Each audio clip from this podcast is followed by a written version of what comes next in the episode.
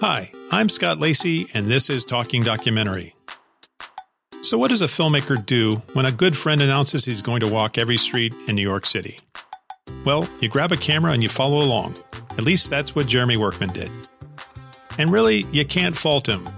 Workman's nomadic friend, Matt Green, is a filmmaker's dream. In a world of careers, money, relationships, and generally just getting ahead, Green chases only one thing whatever makes him feel alive. Green once walked across the entire United States because, well, it was there and he had legs, and why not? A few years later, Green redirected his passion for walking on New York City. And I mean the entire city. Green set out to walk every street, every avenue, every park walkway, every cemetery in all five boroughs. When he wasn't walking or blogging about walking, Green cat sat and couch surfed to make his lifestyle work.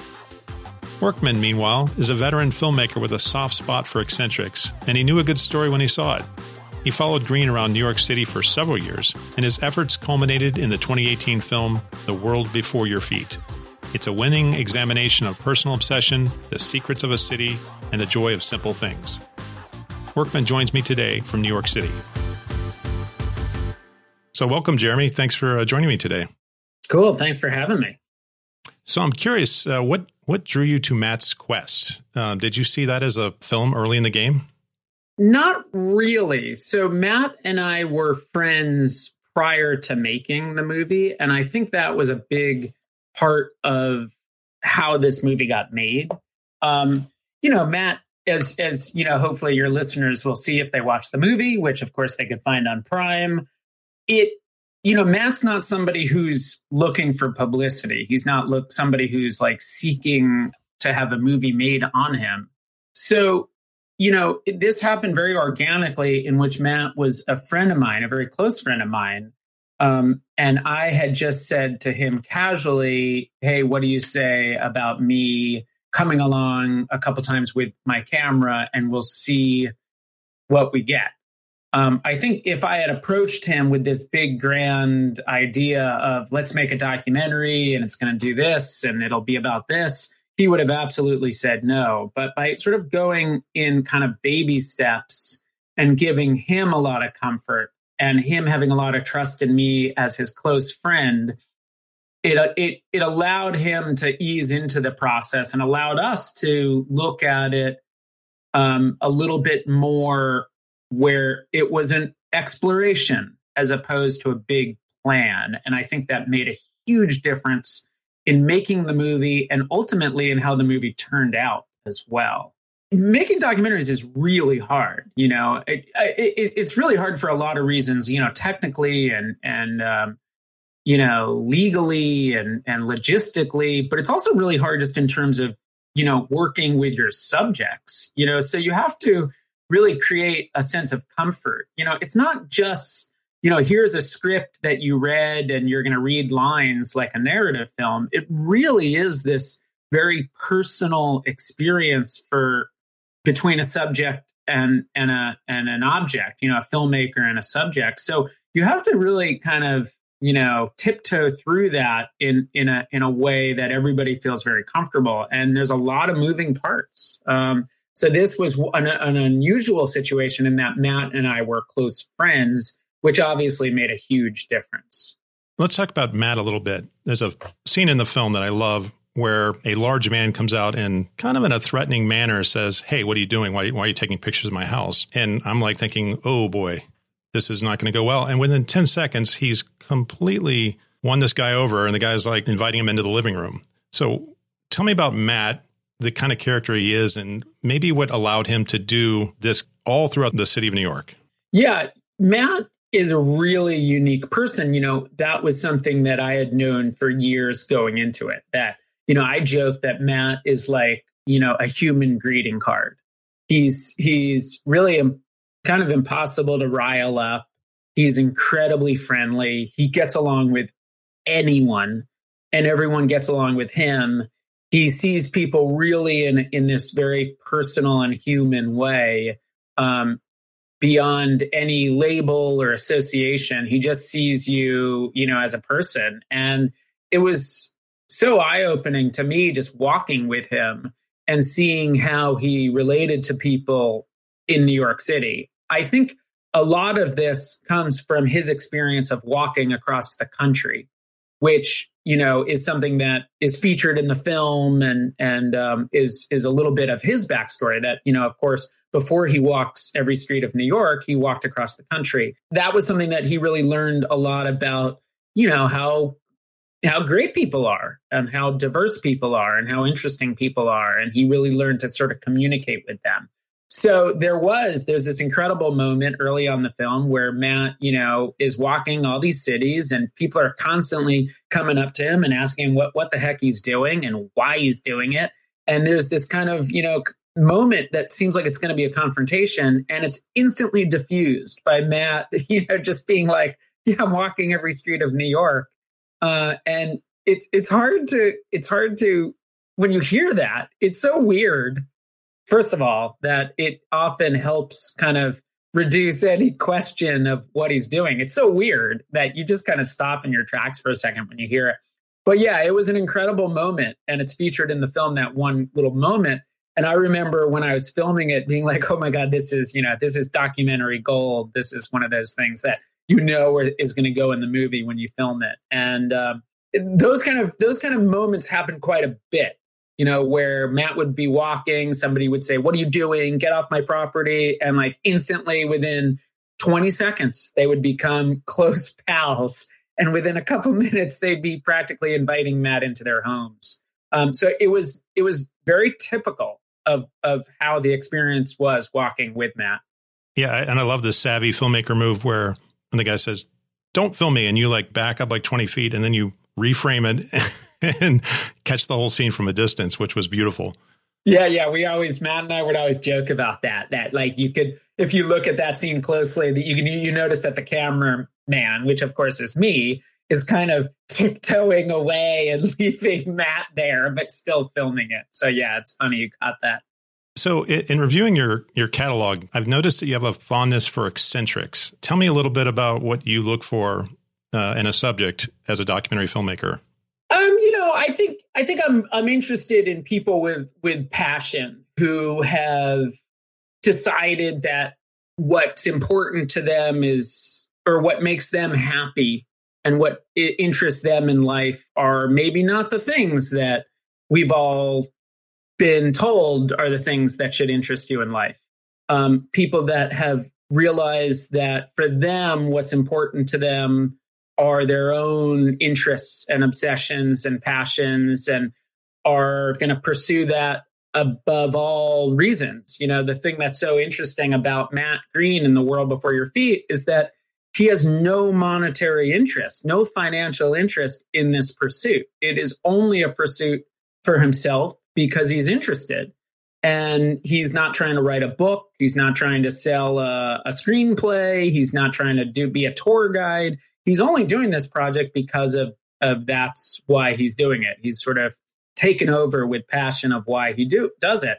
So that is something that I'm really interested in. I see it those kind of tendencies in my own work, you know, where I get really interested in in my own kind of filmmaking, you know, above doing anything else that's, you know, for money or financial gain. And those are the stories that really interest me. So yeah, uh, prior to the the movie uh, The World Before Your Feet, I made another really interesting documentary that your your listeners could find called Magical Universe.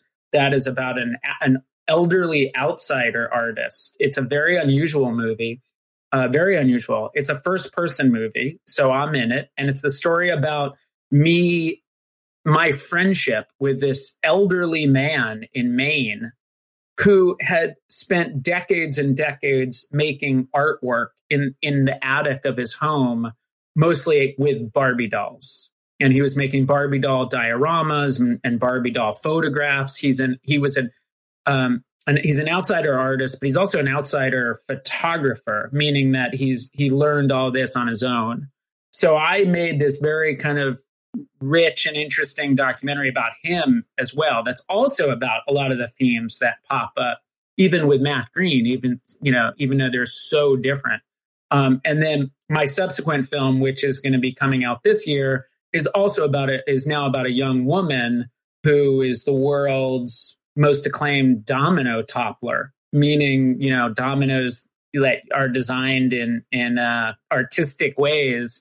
And she also is somebody who is just so obsessed with this and consumed by this. So it, it's certainly something that I'm interested in. I, I, I I'm not, you know, as a documentary filmmaker, I'm not necessarily interested in social issue films. I'm not necessarily interested in political films, though, of course, we're all political and I have political interests. But what I'm interested as a filmmaker are looking at these people that sort of, you know, zig when the rest of the world zags. So in Matt's story, you literally and figuratively have a lot of surface area to cover, about 300 square miles, 8,000 plus miles of roads within New York City. As a filmmaker, how did you break down just the challenge of telling this story yeah, I mean, you know, just think about it. I mean, and your listeners can think about this. You know, Matt is walking every street in New York City. Well, what does that mean? It means that he's walking every street, every path, every park, every cemetery, every coastline, every byline, you know, every path, whatever it is, he's walking. And it all adds up to about, uh, we think about 9,000 miles. Um, and I filmed Matt for three years and I filmed him on and off for three years. I wasn't with him every day. I would sort of you know, kind of jump around with him. And what was interesting is I took my cue to kind of answer your question is like, how do you organize this? How do you approach this as a filmmaker? Well, I, I took my cue from the subject. And Matt doesn't do it in a systematic way. It's not like he says, Hey, I'm going to go and do all of this neighborhood now, or I'm going to go and do all of these streets in this corner now. What he has to do, because uh, I don't know if you mentioned in, in your intro, but Matt lives off $15 a day. And sometimes it's even less than that. It might be, might be closer to $8 or $10 a day. And he doesn't have any money and he doesn't pay rent. Um, a lot of people ask like, how the heck does this guy survive? Well, one of the ways he survives is he doesn't, he's a total nomad. He doesn't have an apartment. He doesn't pay rent. He just lives couch, he's couch surfs, which is you know, featured quite quite a bit in the film. But what that does, and this, you know, I will kind of circle back to your question. What that does is it forces him to move all around the city at all times. You know, like he'll stay with these people in the Bronx for this, you know, on Thursday. And then on Friday, he's got to move to these people in Brooklyn. And then on, you know, he'll stay there for three days. And then he finds another person to stay at their house on in Manhattan on Tuesday. So he's leapfrogging all over the city. And that is how he approaches his project. So I said, great. That's how we're going to do it in the movie, where at any moment you could be anywhere and you could be in any borough, in any spot. And we're going to sort of look at the city in this different way. We're going to look at the city as if it's this, you know, it's not just, you know, the famous New York has incredibly famous streets, as we all know, you know, Times Square, Broadway, Fifth Avenue, many of which are in Manhattan. But we're not going to look at it holistically. We're not going to look at it like that. We're going to actually look at it more holistically. Like it's just any street, no street is more important than the next. You could be in Queens, you could be in Staten Island, you could be in Manhattan, you could be on Times Square. It's all the same to Matt. And that was kind of the approach of the movie as well, that we were just going to be anywhere at all times. So once I cued into that, and once I sort of said, okay, that's what this is going to be a lot, that style, it became great because it was very freeing. I didn't have to worry about, you know, checklists. I didn't have to worry about getting certain streets. I could just sort of be more free form.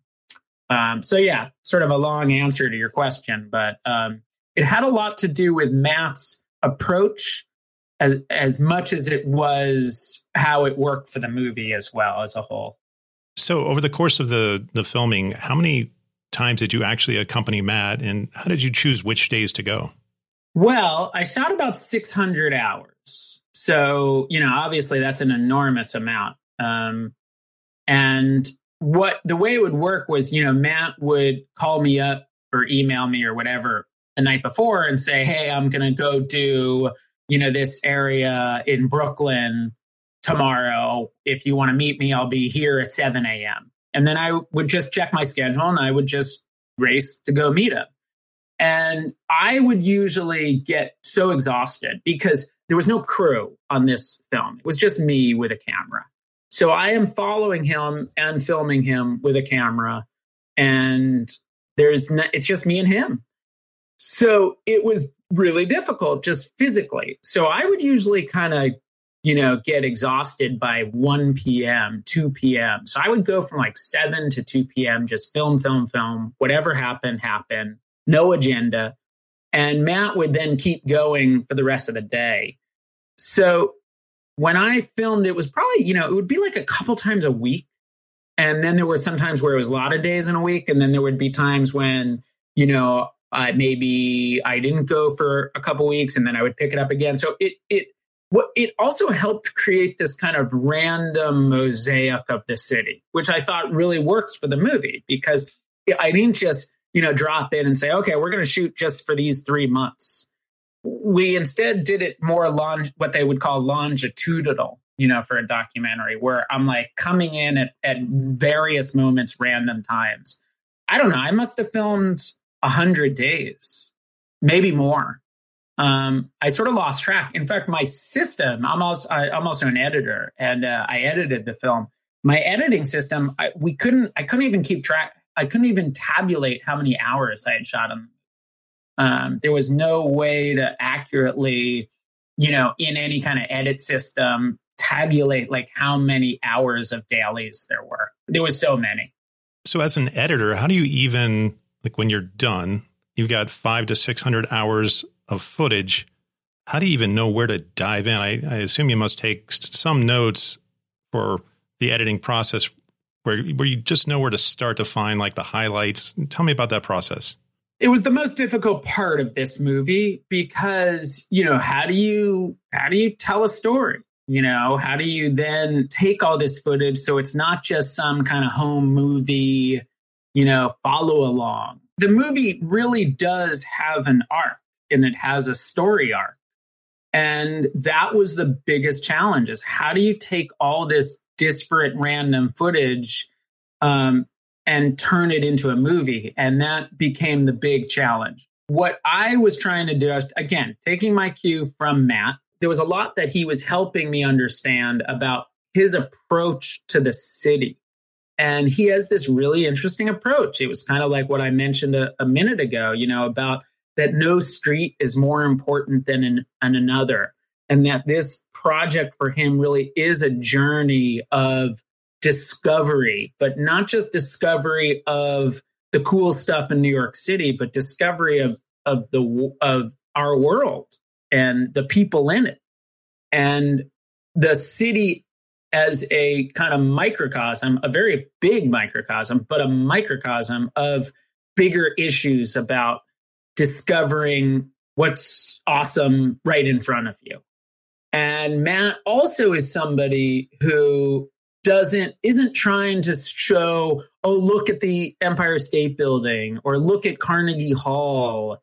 He's not a tour guide. He is, you know, and everybody should really just if you just want to be, you know, check something out, go check out Matt's blog. Of course, you know, it's featured prominently in the documentary, but Matt Matt's only thing that he is doing is he's kind of keeping his own personal blog of his walk. But it's so um, you know, it's so much about these small minutia of the city. You know, he goes into incredible detail about manhole covers or street signs or fire hydrants or the details of a building or a sidewalk. And I that's what I found interesting. And I said, okay, well, what, how does that translate into a movie? That sounds boring. You know, I'm also trying to make sure that the movie's not boring. Uh, and I'm thinking about audience and I'm thinking about how does an audience enjoy this movie and really get something out of it. And it became this sort of journey for me about how Matt is maybe un, you know starting in in this way where we as a viewer are kind of like what is this you know this sounds weird this sounds you know this guy sounds kind of crazy but by the end of the movie, it's kind of moved into this deeper, deeper place where it's now about something really powerful. And it's about, you know, discovering right the incredibleness that's right in front of your eyes. And once I once I kind of keyed on that, I said, okay, well that's the that's the arc of the movie. And then everything kind of fit in its place from there, and that helped inform the editing. But yeah, I mean, the editing was just so difficult because you're dealing with so much material and trying to muscle it into a story. And sometimes it sometimes that's easy, and sometimes that's really really difficult. So let's go a little deeper on the mechanics of following Matt around the city. What kind of gear do you have on you? And I ask in the context of the physicality of what you had to do for five, six, seven hours a day. It's simple, but it's interesting. You know, I'm doing this movie on my friend, right? And he's this really incredible guy who walks around the city, does as many as 10, 15 miles a day. He, that's all he does and he as he's walking he's meeting people and he's talking to people and he's observing things within that framework as i mentioned before you know matt didn't want a big documentary crew with him and the reason he sort of agreed for me to do the film was because i said to him look i'm just your friend and i'll come along with a camera and you don't have to worry about like us you know, me messing things up. I'll just kind of sit in the background. You know, of course, a camera creates, you know, causes commotion, but it wasn't like a big crew, you know. So I said to him, look, there will not be a crew. I'm not coming with a sound guy. I'm not coming with an assistant cameraman. I will shoot it myself. We will mic you. So I brought in lavalier mics, really good ones. Um, and I mic'd him, and it all went through a single camera system that I was holding and I was shooting handheld. Um, and I ended up shooting the whole movie it, with a Canon, that movie mostly a Canon C200 and sometimes a C100. Um, so those are, are not DSLR cameras. Those are a little bigger, a little stronger.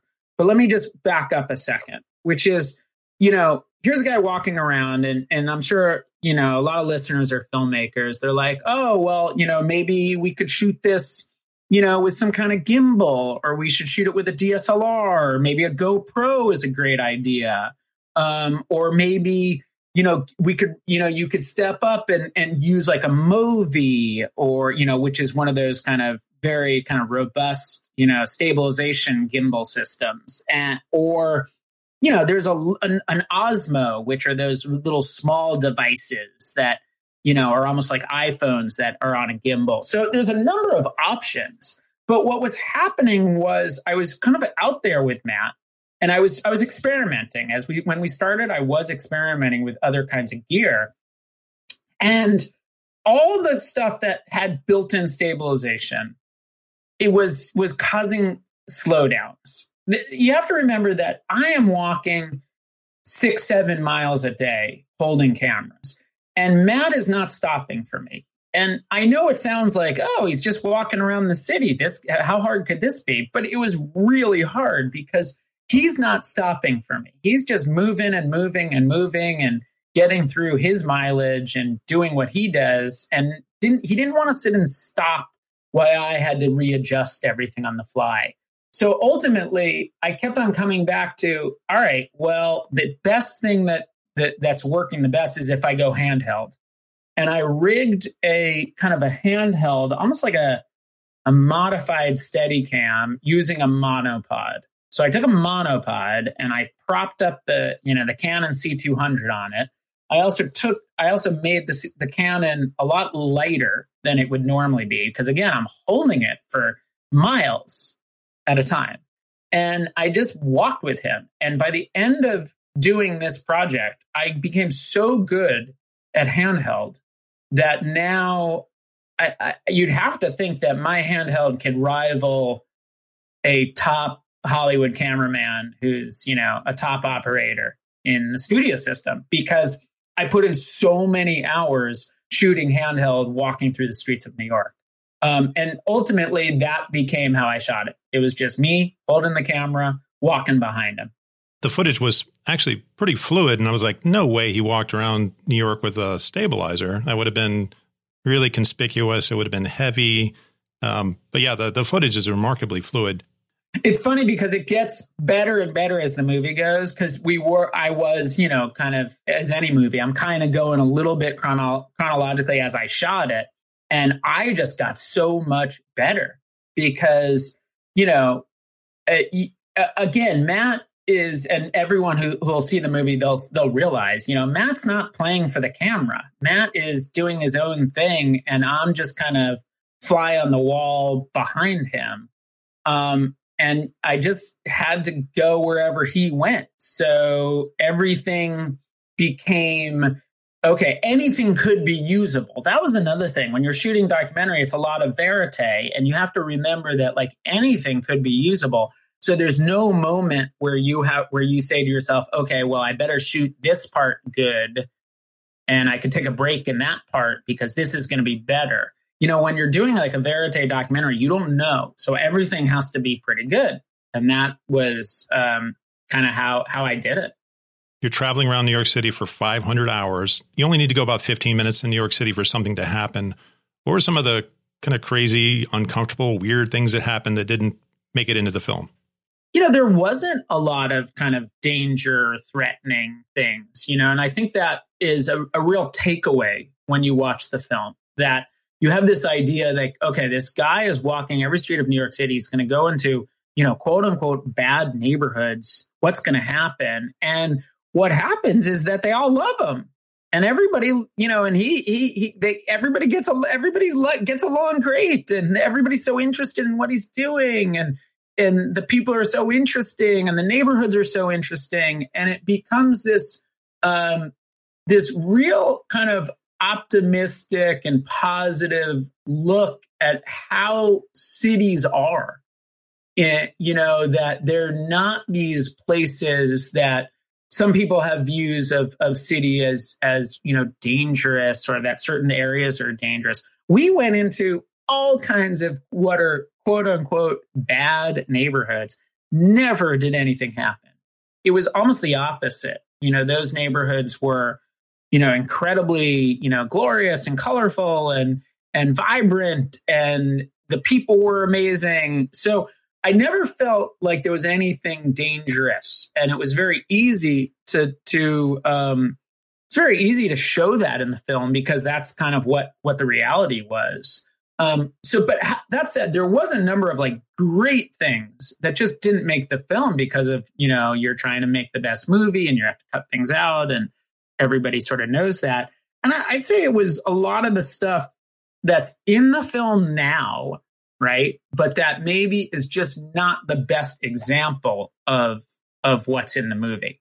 So for example, for example, like Matt does might do like an incredible thing about the plants of New York. You know, well, I have dozens of footage, you know, dozens of like, you know, you know, kind of scenes where Matt is locating plants in the city. Well, only a few of those are going to be in the movie, you know, or uh, Matt might point out some historical detail of a building. Well, I have, you know, tons of different examples of that. So I would always try to choose the one that was kind of most most worthwhile for the movie. So it was probably more like that. Matt is also incredibly knowledgeable about everything he goes around, he does his walk, but he also does tons and tons of research. So he's also researching what he sees. And as a result of that, it's kind of created this weird thing where he knows so much about New York history and New York architecture, but he's never read a book about New York City. And yet he knows more about New York City than anyone I've ever met. And um, yeah, it's just really remarkable when you're with him and he'll just point out details of a city. It's like, you know, it's almost like one of those kind of like Google, you know, kind of augmented realities where he just kind of sees the city and he could instantly tell you details about things. So you mentioned that you tiptoed into the film kind of to win Matt's trust that it would work well. When did you decide? Because there's a significant financial investment in making a film of this type. When did you feel like, all right, this is a film and I can start to pour kerosene on the fire, so to speak? We took it slow. And I also did something that is unusual for documentary filmmakers, which is I very much involved my subject in in the process of that. So I wasn't sure if there was going to be a movie. Matt wasn't sure if there was going to be a movie. So what did I do? I shot for about a month, maybe six weeks, and then I cut some scenes. And as we mentioned before, I'm an editor, so I felt fine doing that. And I cut some scenes. And one of the first scenes I cut was a variation of a, of a scene that's still in the movie. We referenced it a, a minute ago. It was the scene where Matt notices all the uh, flowers of New York and all the um, plant life in New York. And there's a scene that's still in the movie where a young woman in Queens, an African American woman, meets Matt and he points out a fig tree and he ha- pulls a fig off a tree and the tree is in, you know, is uh, growing out of somebody's trash can, but it's this full, you know, vibrant fig tree. And Matt hands her the fig and she eats a fig for the first time in her life and didn't even know what a fig was.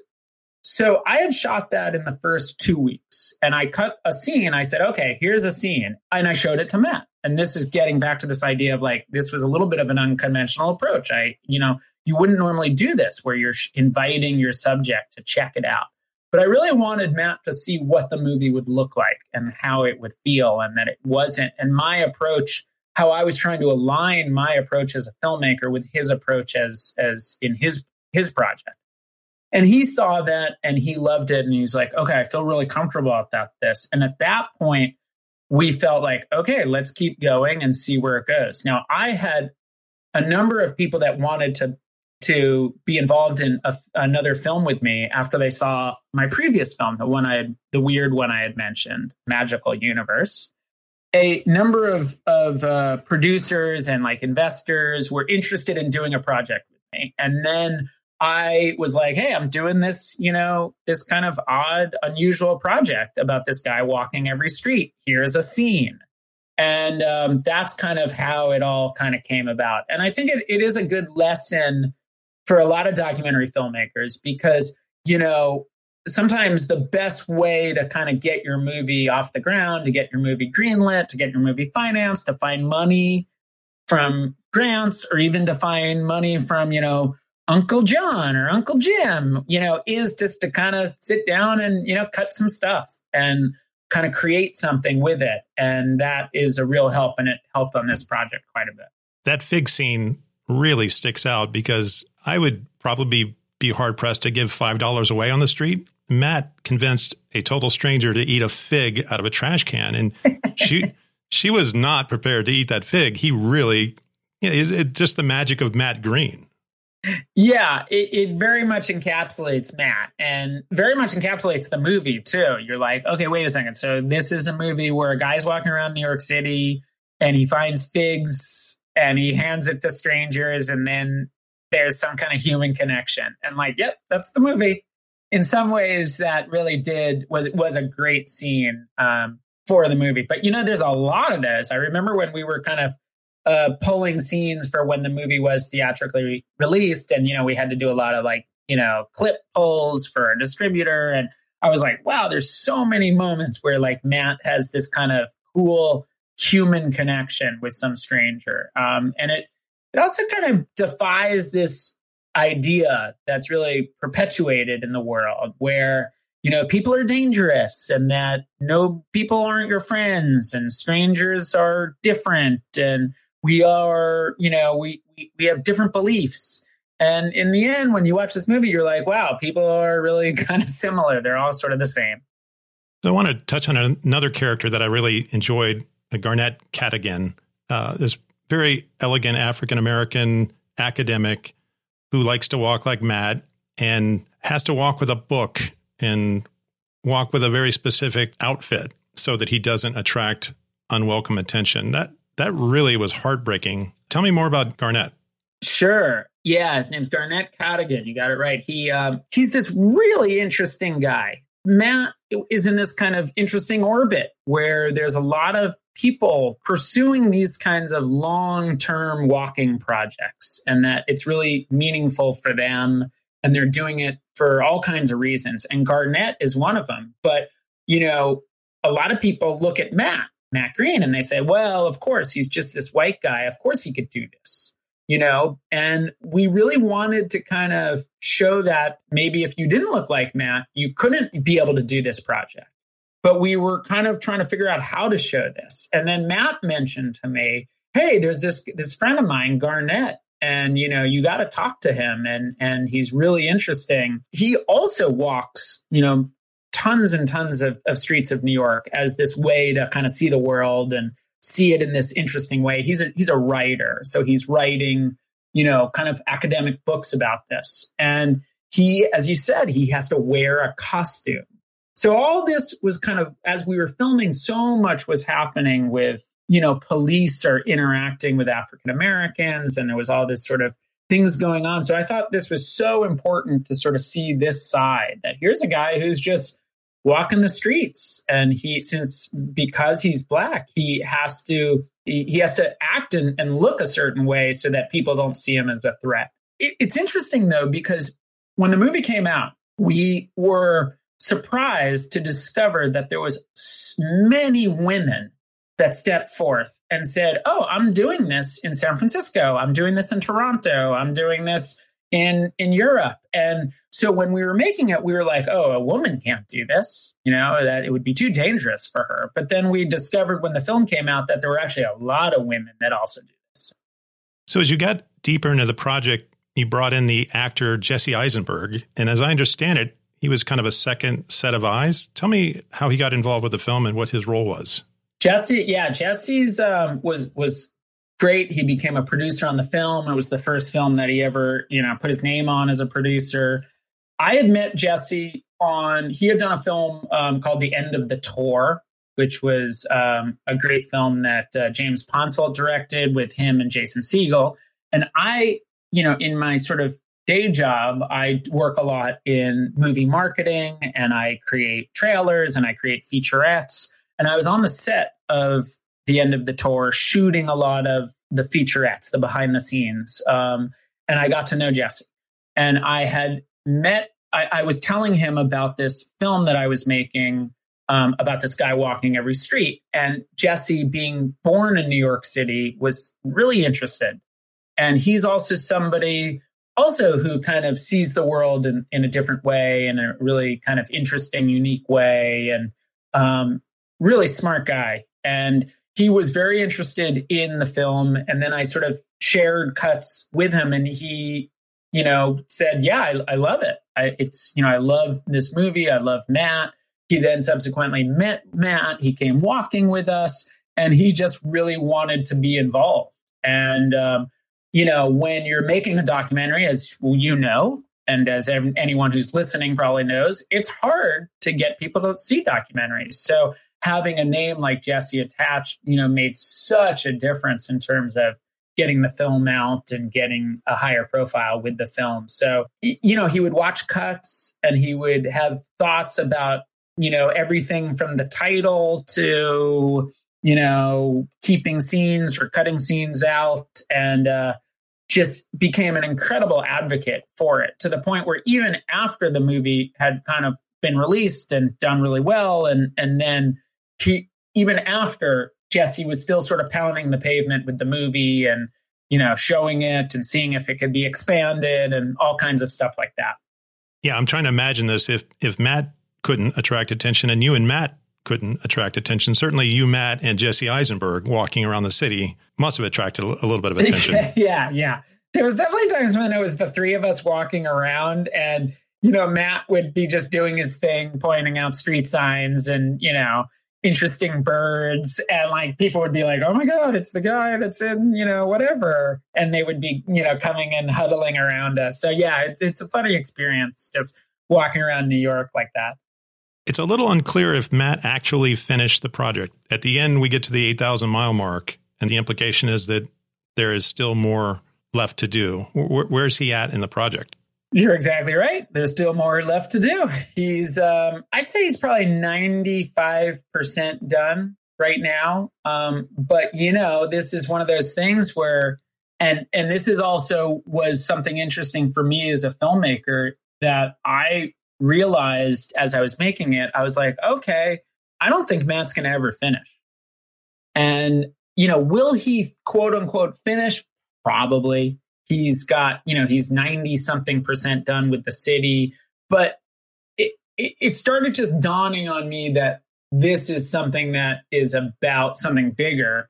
And that in some ways it's not just oh i climbed mount everest now i'm going to go back to my day job. You know it really was a life choice for matt. And once i realized that it became less to me about okay this is a movie about is he going to finish? Is he going to finish?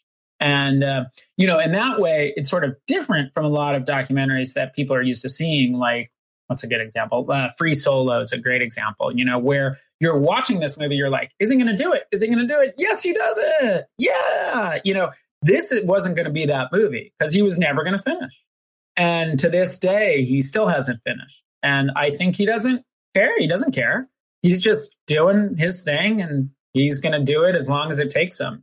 And, um, but I'd say probably he's somewhere in the 90th percentile of being done, but he also does so much more research. So I don't, I don't know when he'll ever finish.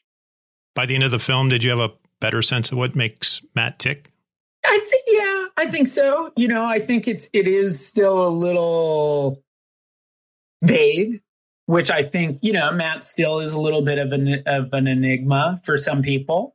And I think I appreciate that, you know, as a viewer. And I appreciate that, you know, telling those stories that it's not always clear cut. Oh, this person is doing this because of, you know, this reason. You know, things are a little bit more, you know, it's they're nuanced and there there's gray area and you're not really sure why. And I think that a viewer will have their own thoughts, which is kind of what what I hope. And um, but yeah, I mean, I have my theories as the way that anyone who watches the movie might have theories. You know what what drives Matt, and um, yet I, I, the movie doesn't necessarily give all the answers as well, which is I think the right approach, especially with Matt. So tell us about your next project, Lily Topples the World given your character studies of the past, this seems like it's going to be a really fun one. It is. So Lily Topples the World, which is going to, I think we can now say officially, is going to be premiering at South by Southwest in, in 2021 and in their virtual, you know, it's, it'll be a, uh, in their virtual festival, but it's still, you know, a world premiere there. Um, I have been making that film for three years. And that is about this young woman, Lily Hevesh, who is 20 years old and has sort of carved out this kind of meteoric rise of being this kind of, I don't know, you know, this icon, this artist, this, you know, YouTuber. She's on YouTube for, for doing domino toppling. And she's this kind of unlikely, kind of like Matt, you know, she's this kind of unlikely character in a way too, where she is doing this and has become, as a result of this, become this, you know, this, this celebrity, this pop, this role model. Um, she's 21. She's an adopted, um, she was adopted from China to white parents in New Hampshire when she was one year old, one years old. And, um, she, then got into domino toppling, where she became sort of the greatest that's ever done it. And it's kind of the movie profiles her and follows her.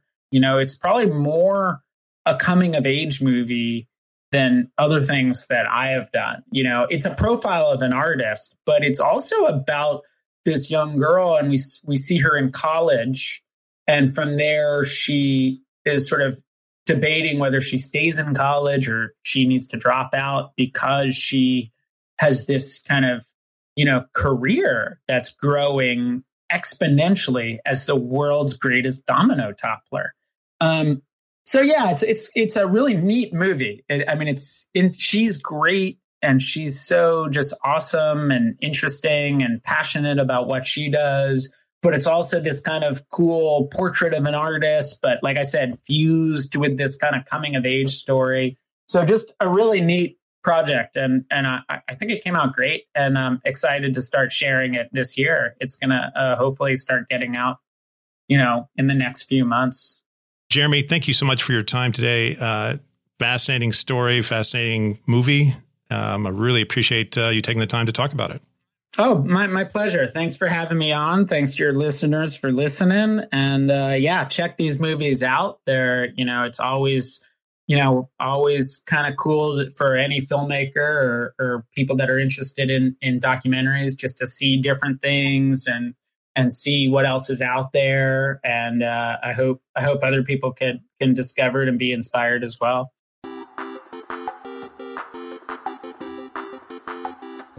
Thanks to Jeremy Workman.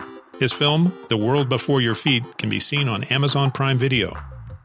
Join me next week when I talk to Tommy Avallone, the filmmaker who traveled to two continents to research amazing but true stories about the actor Bill Murray. See you then.